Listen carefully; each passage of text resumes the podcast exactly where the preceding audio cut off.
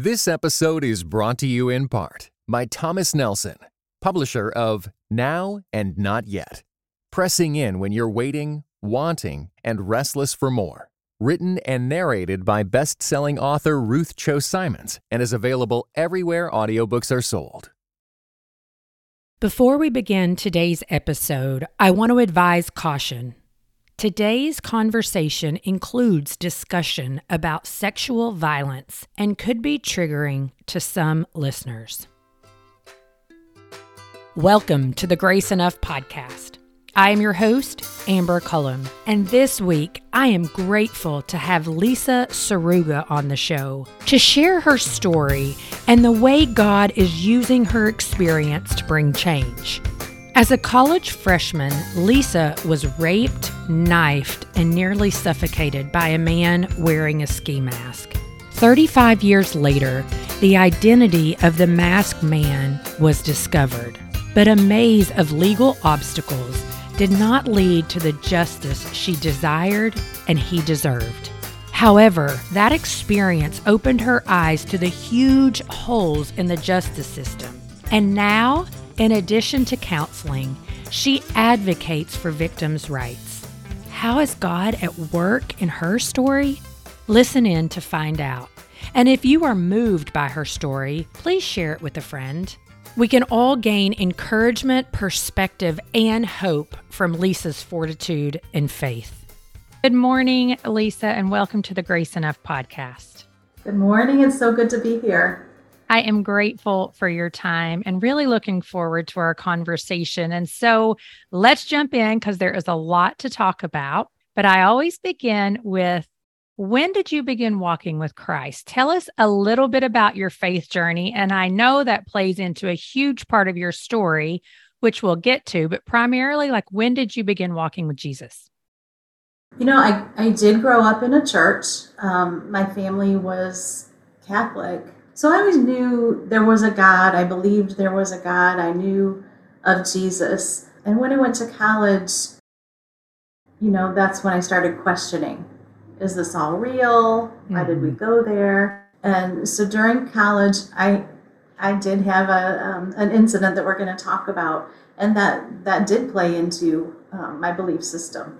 Mm. And so I would say it was later in college that I finally felt that I knew Jesus, that I had a relationship with Him, that I gave my my life over to Him. Yeah. Well, and speaking of that incident, you were in college in the 1980s and a life altering event did happen to you, a tragic life altering mm-hmm. event. And so share that with us as much as you feel comfortable, just so that as we dive into this conversation, people do kind of know where we're coming from, why what we're talking about is important to you.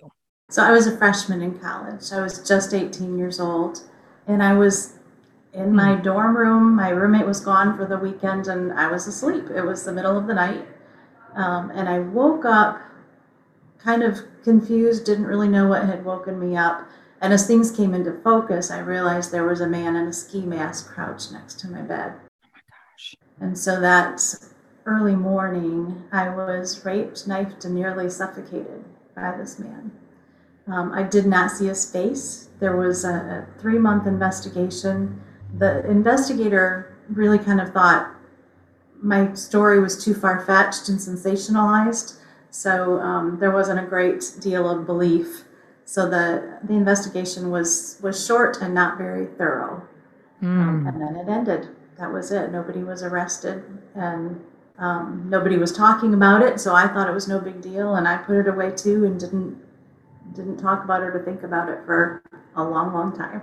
Oh my goodness, there are so many questions that I have about this, Lisa. And I know it was the 1980s, and so we've come a long way, but I'm like, wow.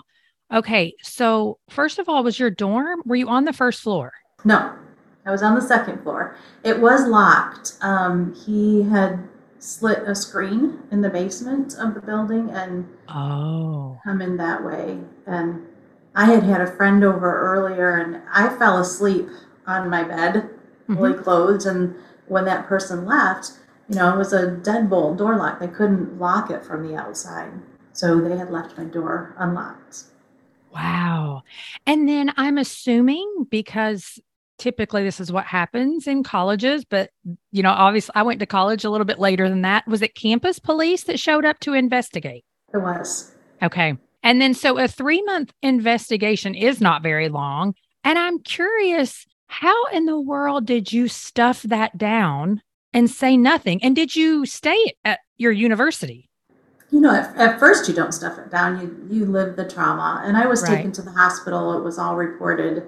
You know, I did all the right things. And I was sent to a counselor. I went to counseling two times and decided that was enough. I didn't need to talk anymore. My mindset was I was happy at college the day before it happened, and I needed to be happy at college again. So I went right back to class that Monday. I didn't go home, um, returned to all of my activities. And this is not uncommon for people who experience sexual violence. Um, Okay. it's, it's pretty common that we, we just want life to go on and no one else is Mm. talking about it. You know, other people move on, and so it must not be a big deal. And um, I don't want to be a drama queen, so I'm just, you know, it is what it is. It's in the past. I'm going to move forward. That was really my mindset, too. And I'm sorry, I don't remember the second part of your question. well, I mean, there again, it's because I asked probably four questions in one. But I mean, and, and your parents felt similarly. So that's interesting too, because um, this is part of my faith journey. You know, I really believe that we get our first impressions of God from our, our Father on earth. And um, my dad was a pretty temperamental, unpredictable man. I knew he loved me, but I was also very afraid of him. And that was my image of God. Like, God was this person up in the clouds who had a quiver of um, lightning bolts, and he was just waiting for me to mess up, and I was going to get zapped. So, you know, all of that kind of tied together during this time because honestly, my my worst fear as this was happening wasn't that I would die. I was pretty sure I was going to die. Um, my worst fear was what happens after death. You know, have I been good enough? Are those Mm. lightning bolts all going to come? You know, um, is, if I survive, is God going to be mad at me? Is my dad going to be mad at me? So um, when I went to the hospital, they told me I had to call a parent. And I was on my dad's insurance. They dialed the phone and handed it to me. That was not my choice. Oh, wow. And I told my dad what happened. And here's the interesting thing my dad handled this with so much compassion. Oh, He said and did the right things. He said, I want to, you know, I want you to come home. And I said, no, I don't want to come home. He said, fine, I would like to come and see you, but you tell me when it's a good time. He would, he handled it great. And then later that day, he came to see me at school and he cried. That's the first time I've seen my dad cry. mm, And it was such an expression of compassion and love mhm. um, that that was a real changing point that was very pivotal in my relationship with God too and understanding who God is. At the same time, it's very re-traumatizing every time somebody has to tell a loved one what's happened to them because then you experience their hurt and their trauma. So this is horrible. I called my mom that day because I knew I had to. And I this is what I said to her. I said, "Mom, I have to tell you something. And when I'm done, I just want you to say okay and hang up the phone." And I told her what happened and she said, "Okay, I love you." And she hung up the phone. And I know there was trauma after she hung up that phone. Yes, I think about my own babies. I, I don't know if I could have done that. You know, she did and and we didn't talk about it for many, many years really. She respected that, but Wow. I know that was hard for her. This episode is brought to you in part by Beyond Ordinary Women Ministries, which prepares Christian women for leadership. At Bow, we believe that every woman is a leader because she influences someone. So, whom do you influence? Do you mentor a woman? Serve in the workplace? Or do you lead a small group, teach the Bible, or even lead an entire ministry? No matter who or how many you influence, our free online resources will help equip you. Our videos, podcast episodes, and articles from experienced women leaders will encourage you and perfect your leadership skills. They offer wisdom for dealing with ministry pitfalls, current biblical issues, health for your own soul, and insights for shepherding others well. In addition, Bow offers Bible studies designed to connect women of multiple generations. They provide a challenge to both women new to the Bible and those wanting to dig deeper. Be our guest and browse all of our free resources and low cost Bible studies at beyondordinarywomen.org. So, Lisa, because you, I mean, you weren't injury free, mm-hmm. but you went back to school on Monday and then you also said you thought you might die. So, where does that come together? Is it just because so early on it, the trauma was so bad for like a couple of days that you were like, I have no idea what's going on? You know, it's it's self preservation to just, mm. you know, it's like okay, it's like something I watched on TV. Mm, I could just move on from here. My wounds weren't severe, so I was able to function. Right, but you um, didn't know that like originally, you know, when you first went in. No, when I when I thought I was gonna, I mean, he told me he was going to kill me. so oh, okay. I I kind of was. I actually, this is interesting because I wasn't sure where I was in my faith, but I started praying out loud. Mm-hmm. And he said, "What are you doing?" And I said, "I'm praying." And he said, "For who?" And I said, I'm praying for me because I'm really scared, and I'm praying for you because I think that there's a God who doesn't want you to do this. Wow, Lisa. So, oh my goodness. And so, in this process, then, as you go through college, there's not really any mention of it, but Christ does begin to become a friend to you. Mm-hmm. What was that process like? You know, I think God surrounded me with the right friends. Mm-hmm. I became Amen an RA on campus, and my closest friends were Christian and we would go to Christian Fellowship of Christian Athletes together. And I started serving in a church. Yay! I started serving in a church there with with one of my friends, who's still a dear friend. Oh, I love it. Um, and I, you know, your eyes are open when you start making friends who have a totally different relationship with it's Jesus. So true. Gosh, it's um, so true.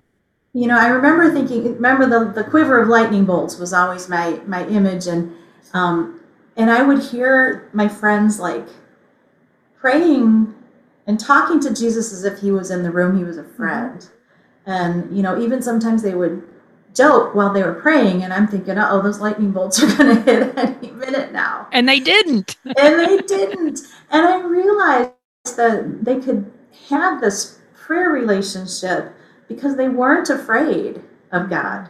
They knew God loved them, they knew Jesus loved them and died for them. Mm-hmm. Um, and so that was just a huge eye opening time in my life was to make these friends who really got it and really had a relationship. And I'm not, I don't want to, you know, the, I don't want to say anything bad about the Catholic Church because the Catholic Church is where I learned about Jesus. Right. Your um, foundation. But, yes. But in my particular church, we had a very um, a priest from Poland who was very, very conservative, who really didn't teach us about relationship. It was rules. Mm-hmm. So just you know, my my background just didn't didn't take me to a place of relationship. Yeah, well, and I mean, I think too, like I didn't grow up necessarily in a liturgical church, but I was in and out of a liturgical church, and um, that did teach more about relationship. But I think certain environments definitely lend itself better to growth in Christ in relationship when you're not getting that always at home. Like there's not, your parents may be Christians, but they're not necessarily discipling you at home. And so the environment you're in outside of home, I think bears a whole lot more weight. I absolutely agree. And, and keep it, this is a tangent, but um, when I was in high school, my parents divorced. Yeah. Um, my dad had just really suffered with bipolar disorder. Mm. And when my parents divorced, this priest that we had, um, bless him, he's in, I hope, in heaven as we yeah. speak, but he, um, he didn't, he no longer allowed my brothers and I to participate in activities in the church. When they gave Bibles to, oh, you know, our classmates, we didn't get a Bible because our parents were divorced. It wasn't, mm. um, representative of all liturgical churches. This was a yeah. person who just probably didn't get it. Right. Just um, very much more law based. Yes. Exactly. Well, so your perpetrator did remain unknown for 35 years. Yes. And that is the case for some people their entire lives. But at some point, I guess I want to know first what did day to day life look like during that waiting? It sounds like you just kind of put it away and didn't think about it anymore. But did the time come up where you did start thinking about it a little bit more? Or was it, you know what, this is out of the way until you get a phone call? It was packed away. I always say it was like I had packed it away in a box and put it up on a shelf in the back of my mind, and I just didn't think about it. I hadn't, you know, by the time what happened happened, and, and we'll talk about that. My kids were grown. They didn't know what had happened. None of my friends knew what had happened. Wow. Um, I was going to be a music teacher, and, you know, it did that incident changed the course of my education. I became a counselor. And I think that some people knew that I became a counselor as a result of some trauma, but I just didn't talk about it. I was able to walk with so many others on their journey to healing, but I never walked my own journey at all. I, it was just stowed. So, I mean, yeah. I think I get so floored by that because I'm such an open, like, I just pour it all out there. But I wonder how often that does happen for someone who walk who experienced something like you did because to bring it back up and to talk about it again is just reliving it. Is that what you would say? Absolutely. Yeah. Okay. um it it's just again it's self-preservation. Yeah. Um, i'm a trauma therapist and i have so many clients who have done that. They just i don't want to talk about it. I don't want to deal with it. I'm fine because it's just not a part of my life Mm. And they are fine in that moment, but someday when something triggers all of that stuff to come down off of the shelf and say, Here, it's time to relive this, you know, you just don't know when that moment's coming. Right. Well, and Dan Allender talks about that a lot how, you know, we can do fragmentation where you we can mm-hmm. kind of put this over here and it lives there yeah. and then this part of our life lives here but when you see things like isolation come up those are all actually responses to right. this traumatic experience that you don't even realize that's the reason why you're doing it yes and so as a trauma therapist i'm I, I don't get too much into the science of it with clients, but right. you know, trauma lives in a part of our brain called the amygdala, mm-hmm. and the amygdala just holds on to memories that are associated with strong emotion. And when mm. something triggers, it's not something you can consciously access those emotions. It's right it's something happens unexpectedly that triggers the amygdala and it just releases all this emotion into you and you might not even know where it comes from you don't you don't mm. associate it with an event you just it's just it's pure emotion yeah um,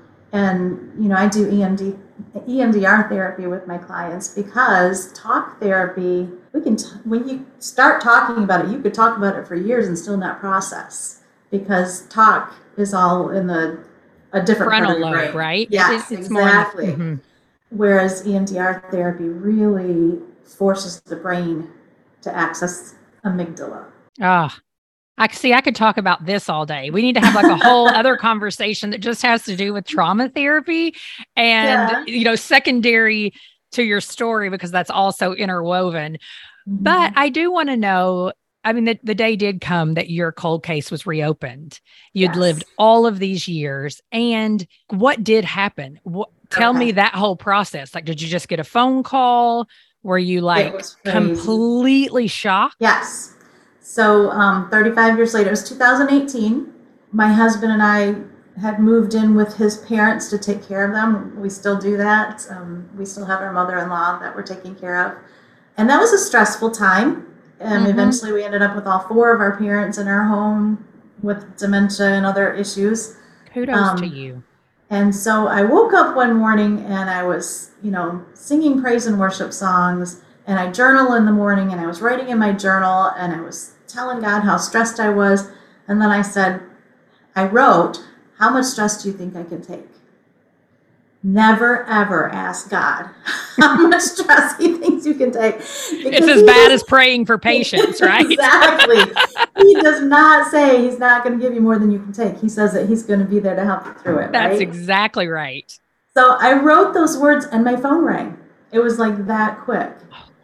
And it was a detective from Central Michigan University. And he said, You know, we're working on a case and your name came up and we need to talk to you. We're coming to your hometown today. And I asked what it was about. And he said he, he would share it when he got there. So I got off the phone, and my mind did not even go to that incident. Really? No, my mind went to I had gone back to Central. I worked as a resident hall director there. Mhm. You know, I had had a student that died in my hall. I had Mm. students who were involved in different things. So I'm just thinking, you know, what could possibly be Wow. the, the issue? So here's the interesting thing that God did. When I was 18, the first person I met at Central Michigan University was a very dear friend named Tony. And Tony and I ended up being RAs together and hall directors together. He ended up being my supervisor at Central for a while. I sang at his wedding. We're still best of friends. But Tony, and the, at that time that I got the phone call, was also the associate vice president of student affairs. He Oh, oversaw the police department as part of his job. wow. So I called Tony when I got off the phone with the detective and said, I said, hey, did you and I do anything in the past that we're going to get in trouble for? Because this person's coming to talk, talk to me. And he said, oh, I don't know. Right. So- You're like that was 20 some years ago. I think I was a decent kid, but I don't I don't remember. yeah. so um so he, he got off the phone and he called the police and about 10 minutes later he called me back and here this is the god moment god set tony in my life 35 years before and made us very close friends Hmm. knowing that tony was going to be the person to tell me that somebody had revealed the identity of the man in the ski mask Wow. isn't that incredible hmm Yeah. so it was Tony that told me. I was in the living room with my husband, and I just remember I started shaking, and my amygdala went woo, and Started shouting, didn't it? oh, the emotions! It was like it was 35 years ago, and I was 18. Yeah. All I could do was cry and say no, and you know, why would this come up again now? I didn't. I didn't want any part of it, and I I truly experienced PTSD for the next several months. I mean, Um, I'm sure. yeah. So people kept saying to me, you know, you must be so excited that they found him. And I wasn't. I was just, I was having nightmares and um, intrusive thoughts, and I would cry and not know why I was crying. It was, it was a horrible period of time. Mm. And you had to tell your children, I- Yeah. your husband. and it was re-traumatizing just like it was when i was 18 you know my husband at the time my youngest son was working for my husband and he was um, my husband's a builder and my son was doing something in the backyard for a project and when i i mean i just didn't know what to do my husband asked if i was okay and i said i don't know and you know he knew that things were not good Right. he was so wise. He went and got my son and brought my son in. And it was like this moment of you survived, you had life, you've had kids, Mm. you're okay. hmm um, so that was that was a real important moment. So when did it ended? Because it ended up in court. This man was. It didn't end up in court. It did not. Okay. So yeah, just. I mean, what what happened? Did you? So there was another three month investigation. Okay. you know, we thought this was going to drag on for years. The prosecutor had said, you know, he wanted to really go after this, and um, he was very interactive with the detective. The detective was wonderful. Uh, the first thing he said to me was, I want you to know we believe everything. Mm. You know, we're going to do everything we can. Three months seemed like a long, long time because for three months we're waiting for them to make an arrest. Um, Oh. And every week they would say, you know, prosecutor should be issuing an arrest warrant, and then we can get his DNA and see what else he's linked to. And and it was like three months of when's it going to happen? And then the prosecutor stopped talking to the attorney or to the detective, and we couldn't figure out why. So three months in, the detective kind of forced the issue and applied for an arrest warrant. And at that time, that prosecutor handed my case off to an assistant prosecutor so the assistant prosecutor could tell us that although there's no statute of limitations in Michigan now on that law, there was in 1983, and he ah. would never be arrested for the crime. Oh my gosh. Why did they even contact you then? I asked God that several times. Right? I mean, fair. The detective who I just think the world of said he he asked the same thing. He was not sure he wanted to even bring it back up. But he said, I think you needed to have the right to decide what to do with the information. And he said right up front, if you don't want to press charges, we'll never mention it again. If you do, I'm all in. He left that all up to me. But you couldn't press charges. So, I, I mean, it sounds like when I'm hearing this is they should have known that this statute of limitations was there before they ever contacted you. They should have. There were some real issues with the prosecutor. Um, Mm. he he lied several times during the case. He he ended up um, there was quite a, a news for the incident because he had closed several sexual assault cases and some of them without reason. Oh So actually, the uh, the Michigan Attorney General's office got involved in my case and others, and that's a whole nother story. Right, right. Well, so did your perpetrator ever actually face justice? I mean, in, I think that he did in some regard, but I don't know that part of the story. So he did have an incident as a teenager. My understanding is that he he had an incident as a teenager where he had exposed himself to a small girl, but he was young, so they didn't arrest him. Now that's all hearsay. The Right. person who reported him told me that, but he was arrested a few years after what he did to me. And interestingly, he, he was arrested. He entered a home by slitting the screen in the basement, just like he did at the residence hall. And it was a crazy incident. He was naked from the waist down. He was going through the laundry to get women's underwear, and he got caught and was arrested. You know, so there there were some fetishes there that Right. were going on. But he did probation, and then it was expunged from his record. So he has a clean record. He's actually been a Boy Scout leader. Oh, goodness. then when my case was closed, I was told that I don't know, uh, you know, if he was or wasn't, but he was a person of interest in two rape homicides, but they couldn't connect him to the scene. So most everyone believes, yeah, there's there's got to be other cases, but he has not ever served time. So then, in a situation like yours, where the statutory, uh, wait, statutory, no, Statute of limitations. which statutory might go, that's a whole other thing, right? The statute of limitations is up and you know who it is. That's it, just case closed. Yep. Oh, wow. Okay. but I'm taking it a little further. well, and that's what I want.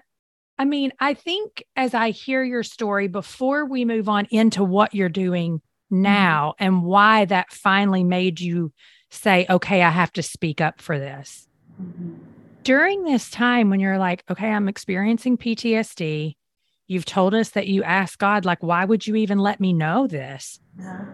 What was the tension like in your relationship with Christ with that at that time? Or was it tension? It was.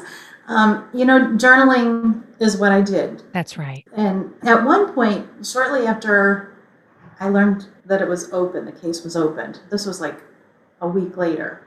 It was the 4th of July, and my husband said, you know, he knew I was sad. He knew I was Mhm. struggling, and he said, um, let's do whatever you want today, anything you want. The day is yours. And I said, I want to run away. Mm. And he said, Where do you want to go? And I, or where should we go? And I said, I want to be alone. I don't know where I want to be. I just want to be anywhere but here. Yeah. And so my husband helped me pack and run away. Aw. and when he put my suitcase in the car, he said, You don't have to tell me where you go. Just let me know you're safe when you get there, Yeah. which was wonderful. Um, but I went back to the scene of the crime. And Wow. I picked up, I don't, this is my creative bent, I guess. I picked up black paper and white pens and I started writing and I said, because life is upside down and inside out right now, this is how I'm writing. Yeah. And I ended up writing white ink on black paper through that entire situation. And there were times, and I want to I want to tell your viewers this too because what I did was I would just write whatever was on my heart. I did not filter it. I wrote raw. Yeah. And then every time I ended writing, I would look for the themes in what I wrote, and maybe it was justice, or maybe it was forgiveness, or maybe it was anger, or whatever I was writing about that day. I would Google scripture on justice, mm. scripture on whatever I was writing about, and let God speak back into it. And I would write a couple of those verses that stood out to me at the end. Mm. I did that for a year. And that was the most healing thing I could have done because what happened was it became this dialogue with God. Mm-hmm. And when I looked back at my black paper, I realized that God and I had written a brighter future onto those dark pages. Mm-hmm. And He loved me enough to let me yell at Him, to tell Him how mad I was. And, you know, go back to my earlier view that God was a, a God of lightning bolts. I learned that God didn't get mad at me at all. He knew exactly what I was dealing with and loved me anyway. Mm. So that was probably the most healing thing I did. Well, and is that what you mean when you, you know, something that you've said that you have written on your website is healing can be attained even when the world offers no happy ending? Absolutely. You know, I wrote my book. The first book I wrote was my memoir, and it was, um, there was a lot of excitement about it. And then there were two major publishers interested who ended up saying, you know, I think we can publish this after you get a conviction or if you can make a new law. Like they wanted the happy ending. Mm-hmm. And the truth is, when it comes to sexual violence, only 2.5% of rapists go to jail.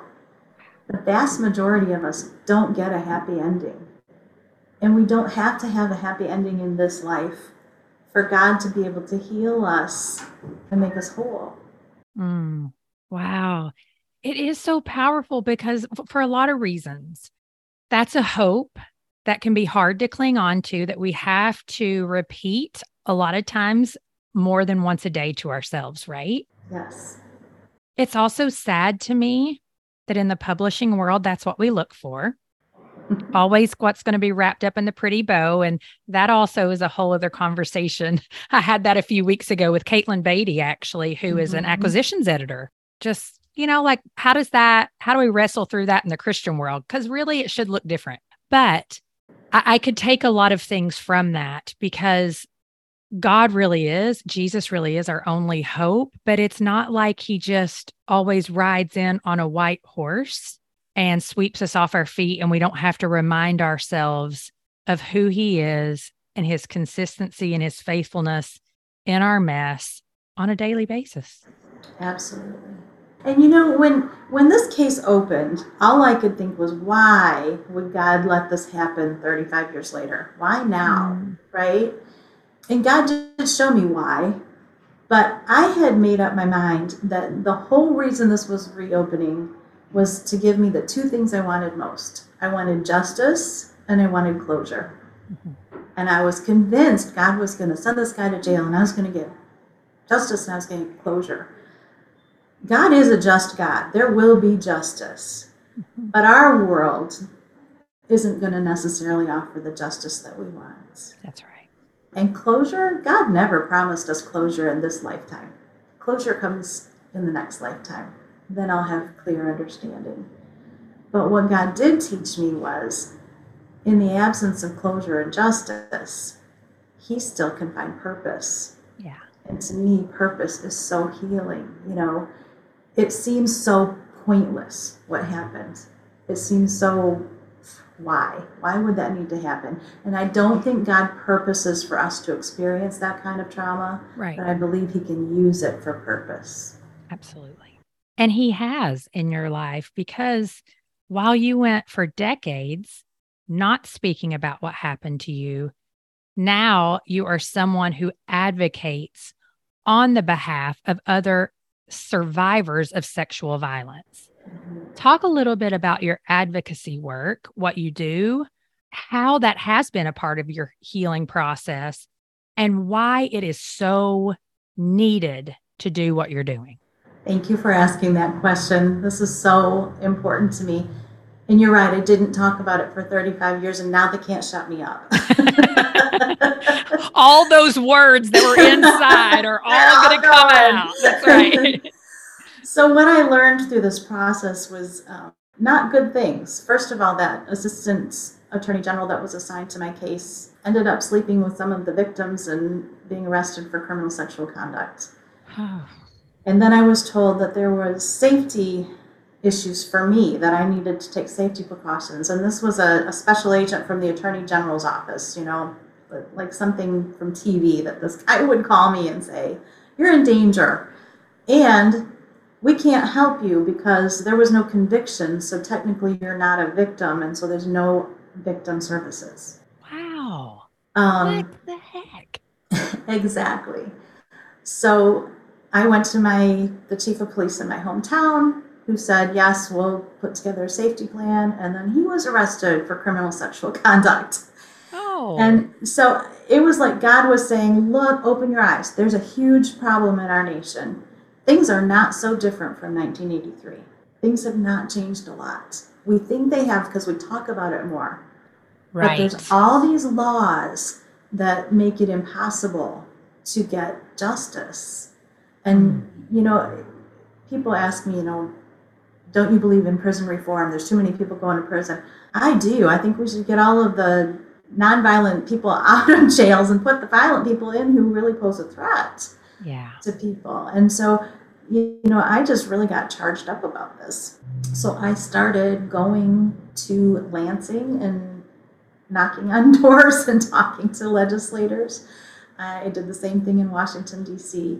And here's what I there, there's several areas that we're working on, but what my case has illustrated, there's a few things, is that there's a decision that was made by the U.S. Supreme Court called Stogner versus California that makes it impossible for states to retroactively remove statutes of limitations. So, rape is a, a state crime. Okay. So, we've got this federal law that makes the states unable to make an arrest. And then we have victim protection, which is at the federal level, but the state has to get a conviction before they'll protect. Oh. Do you see what I'm saying? Yeah. So mm-hmm. we've just set ourselves up so that there is no way to keep somebody safe. Wow. Um, so we're working at the federal level. I would love to see Stogner versus California overturned. Um, yeah.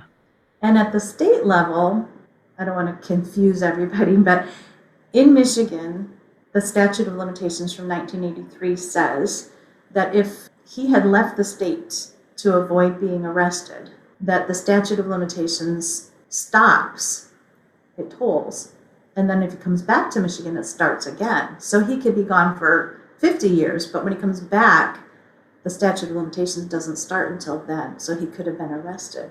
Oh. But it doesn't say if he stays in the state and hides his identity, that it tolls. And so we're working in Michigan to try to implement that.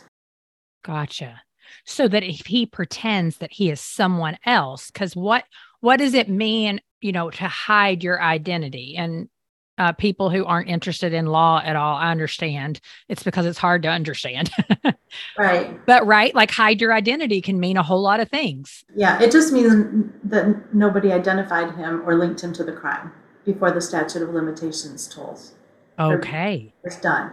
So, um, you know, if he had left the state and I didn't know who he was, we could arrest him. But because he stayed in the state and we didn't know who he was, he can't be arrested. And to me, it's a game and he won. We may as well have played rock, paper, scissors and he wins and so he can't be arrested. Hmm. Have you looked and is there similar? I mean, are laws very similar to that in other states? No. in fact, Stogner versus California um, in the Supreme Court was based on a case where a state did say that. Um, they said that this person could be arrested even though they didn't leave the state for various reasons. And the Supreme Court said, no, that's not constitutional. Okay. So I don't believe the Supreme Court today would make that same decision. Mm. What they're saying is that it goes against the um, ex post facto clause in the Constitution, which says you can't make something illegal after the fact and then arrest somebody if it wasn't illegal when they did it. But rape is always illegal. Right. So the the four ex post facto explanations are the first one is can't make something illegal that wasn't legal when it was done. Well, this was illegal when it was done. Right. Um, the second part of that is you can't make something a greater crime with more punishment than it was at the time it was committed. Okay. This was a felony uh, then, it was it's a felony now.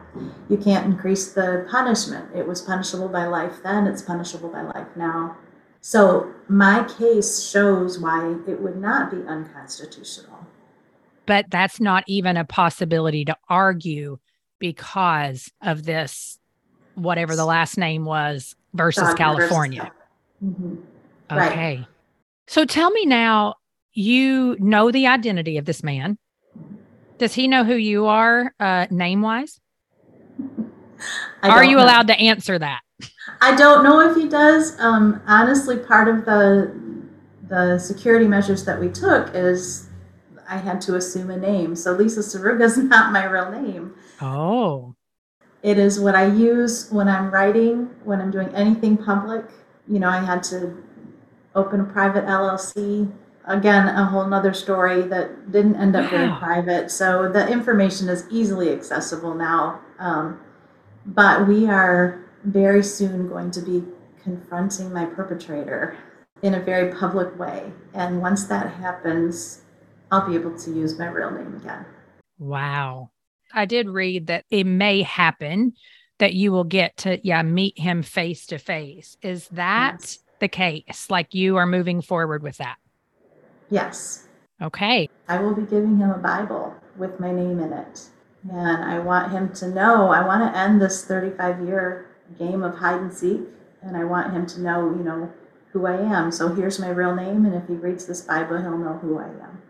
Wow. Oh, well, Lisa, make sure that you do share, obviously, that story with me. I would love to be able to link it in this episode when it actually does go live, just because, I mean, only God knows what's actually going to come out of that, right? Right. I'm just praying that if he runs away, I won't have the opportunity to talk with him. So I'm just praying I have a minute to talk with Yeah. him. Well, I am definitely joining you and praying for that as well. And just for your strength. Um, we don't need the amygdala to go wild on you, right?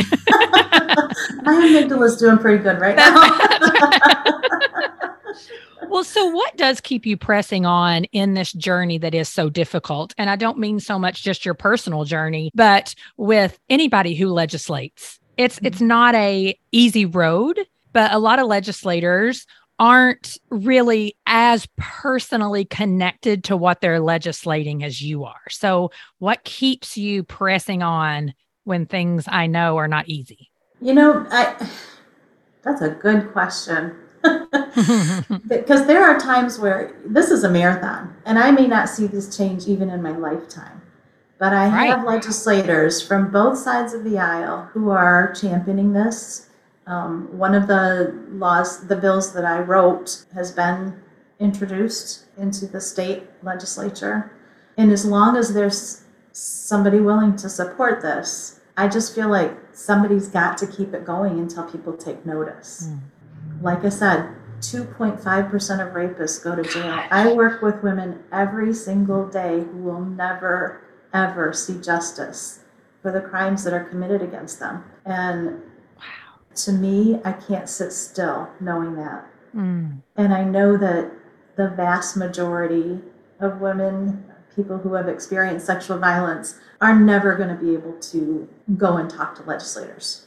It just isn't within them. So I, I just have committed. I'm going to do whatever I can do for as long as I can do it. And um, I have to tell you the story. I don't know if you'll use this or not, but um, the last time I was in Washington, D.C., I was meeting with individual legislators saying, you know, got to overturn Stogner, and I give them all the reasons and I make it real clear and concise for them. And um, I had three legislators tell me it'll never happen because the Supreme Court never overturns decisions unless they're challenged through the legal system, which could take decades. And that was on a Wednesday. Thursday morning, I went back to Capitol Hill, and as I was in front of the Supreme Court, Roe versus Wade was overturned. Wow. And regardless of anyone's thoughts on Roe versus Wade, because that's not in my wheelhouse, I try to, you know, stay in my own lane. Yeah. The Supreme Court just showed, yes, we do overturn. Right. And now they need to show that they're also going to say, and will take a stance against sexual violence that leads to unwanted pregnancies. Oh, yes. And all of a sudden, those same legislators started calling me and saying, now there's a window. So in October, I'm supposed to go back and meet with several legislators um, for a roundtable to discuss how we might be able to do this. So Oh, there's a window open. We'll see what happens. oh, thank you so much. I mean, I say that because I hope it isn't my daughter that is sitting in your chair someday, but it might be. And it might not just be my daughter, right? Like, I think sometimes we discount the fact that this can also happen against boys and men too. Absolutely. Yeah. And so, as we close here, I know that you've experienced the grace of God in so many ways. And Mm. I guess as we close out, I just want to know in the midst of the trauma, is there anything you, you would share where you just have that tangible moment of like you just knew that the grace of God was all around you and was empowering you really to just keep taking the next step? First of all, that journaling and listening to God's response. Yeah. I was amazed on a daily basis how God would speak to me Hmm. individually and tell me He loves me, He's with me, He supports me. Hmm. Um, I just really recommend doing that. And I, I don't know if it's okay to say this, I actually sell black journals with white pens on my website called Brighter Future because that to me was so profound and so personal. Yeah.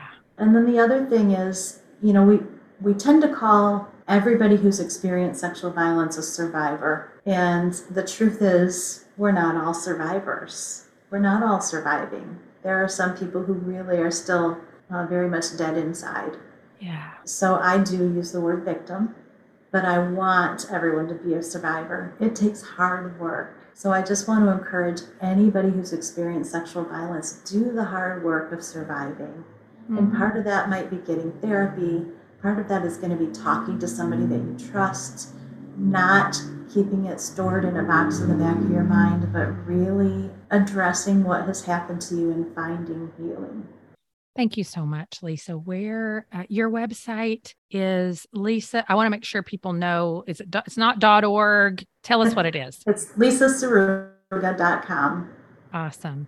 And you guys can connect with her there. She has, like she said, the journals, the pens, and other resources for you. But um, thank you for the work that you're doing, for the way that you point to um, the Lord in that work, and also for coming on and so, you know, vulnerably sharing your story.